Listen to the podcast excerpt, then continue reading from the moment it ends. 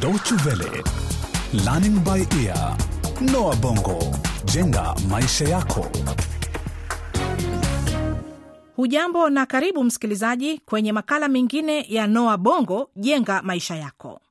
Leo tutazungumzia utegemezi wa Afrika kwa kuni na athari mbaya dhidi ya misitu ya bara hilo kutokana na mahitaji makubwa ya mkaa. Kadhalika, tutaangalia jinsi uharibifu wa misitu yetu unavyobadili mienendo ya hali ya hewa na vipi misitu ya eneo la joto inavyofanya kazi kama sponji kubwa kabisa la kunyonya maji lakini miti hiyo inapokatwa kwa haraka sana, ardhi inageuka kuwa kavu na jangwa lililokame. Kwa mengi zaidi, tega sikio katika sehemu ya tano ya mchezo huu katika makala ya Noa Bongo jenga maisha yako.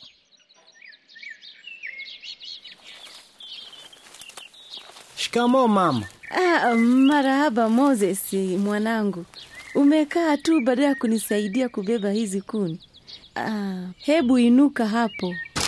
Hey, oh, kwa ukongwe huu nilionao siwezi tena kuendelea kubeba kuni kutoka masafa marefu tena kila siku. Naona mwili karibu utanigomea. Huwa unatembea umbali gani bibi Twekula? Aha, Monika, ni mbali sana kupindukia mlimani, nyuma ya nyumba. Kwani huchukua muda mrefu? Hebu fikiria Gladys, unatumia masaa mawili ya siku yako kwa ajili ya kutafuta kuni tu za kupikia. Natumai wakati nyinyi wasichana mtakapozeeka kutakuwepo na umeme kwa kila nyumba na majiko ya kisasa yatakayokuwa rahisi kwa mtu kumudu kuyamiliki. Nani anataka chai? Mama, Abe mwanangu, wakati nilipokuwa kijana mdogo, nakumbuka ulikuwa uchukui muda mrefu kwenda kukusanya kuni. Pengine ungechukua kama nusu saa hivi tu.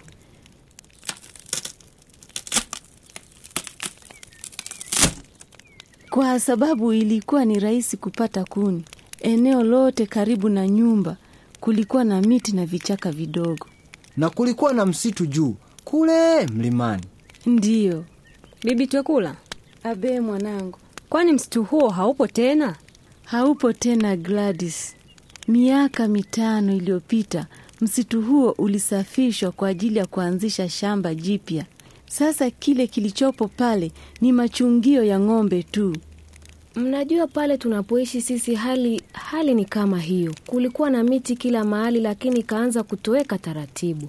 Hali hiyo ilizidi kuwa mbaya pale baadhi ya wanawake wa kienyeji waliposhajiishwa kutengeneza makaa kwa ajili ya kujipatia vijisenti kidogo. Nimesikia wakati nikiwa shuleni kwamba eneo la kusini mwa jangwa la Sahara barani Afrika misitu mingi inatumika kwa ajili ya kuni na makaa kuliko mahala popote pale duniani kwa kuzingatia takwimu za matumizi ya kila mtu mmoja.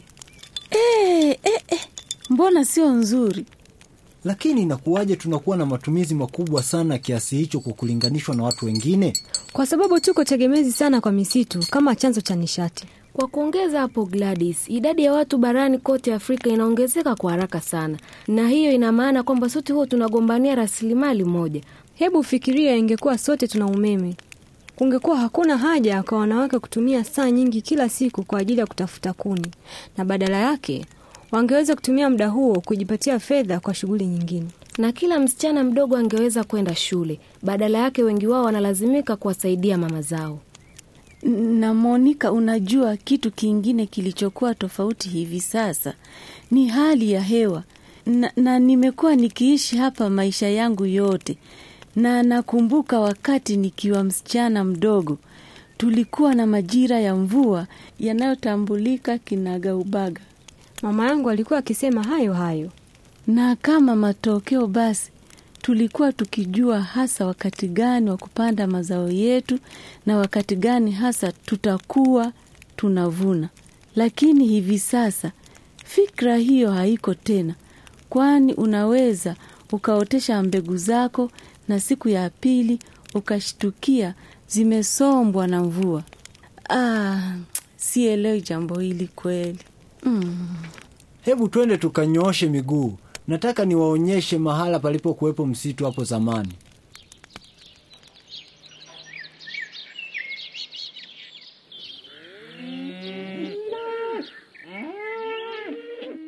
Du, unaona udongo ulivyokuwa hivi sasa?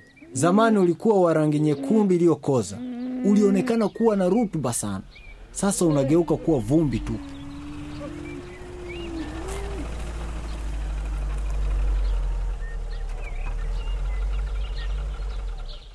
Shikamoo bwana. Marhaba, jina langu ni James na ninafanya kazi na shirika moja la kienyeji la kutunza mazingira. Naam, nafurahi kukutana nawe bwana James. Mimi naitwa Moses. Mimi naitwa Gladys. Na mimi jina langu ni Monica. Ni kitu gani kilichokuleta hapa haswa? Mimi kilichonifikisha hapa hasa ni kutaka kuwashajiisha watu kuacha kutumia kuni kwa ajili ya kupikia. Ehe, hivi punde tulikuwa tukizungumzia juu ya ukataji wa msitu katika eneo hili. Hali ni mbaya eh? au sio? Hivi sasa kumekuwepo na kilimo cha kupindukia kwenye milima na bila ya shaka kuna mahitaji ya kuni.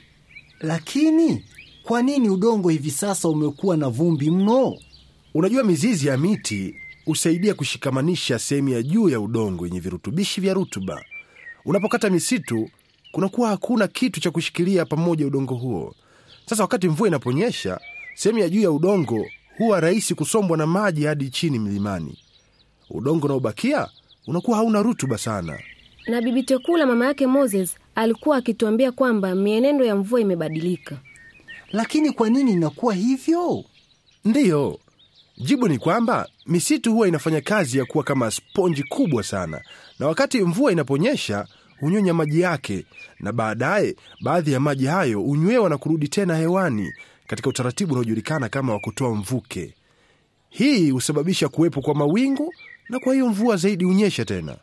Kwa hiyo ina maana kuna hatua zozote nyingine za mbadala kukabiliana na hali hiyo?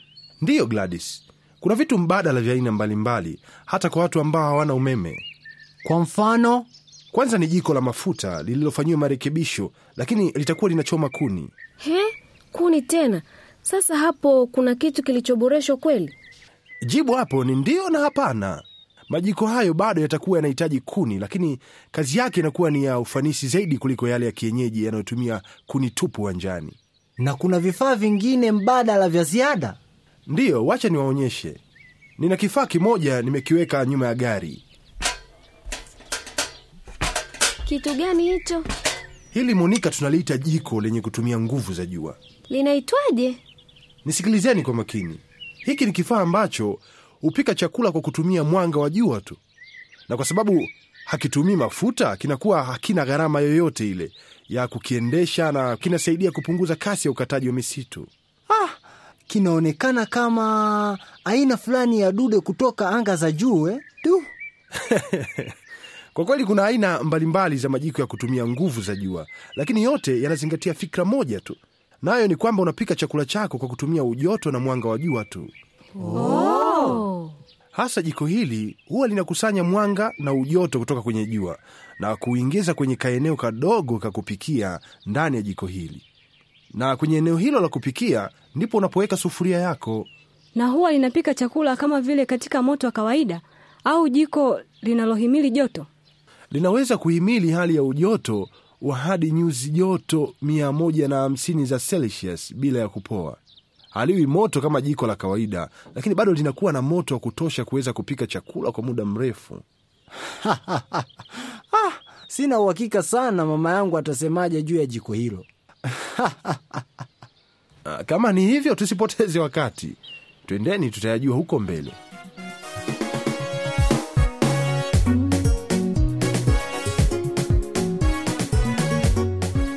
Na mpaka hapo, msikilizaji, tumekamilisha sehemu ya tano katika makala haya ya Noa Bongo, jenga maisha yako kuhusu mazingira. Asante kwa kuwa nasi. Iwapo ungelipenda kusikiliza tena kipindi hiki au pia waelezee marafiki wakisikilize, anwani yetu ya mtandao ni www de mkwaju lbe. Hadi wiki ijayo, kwa heri.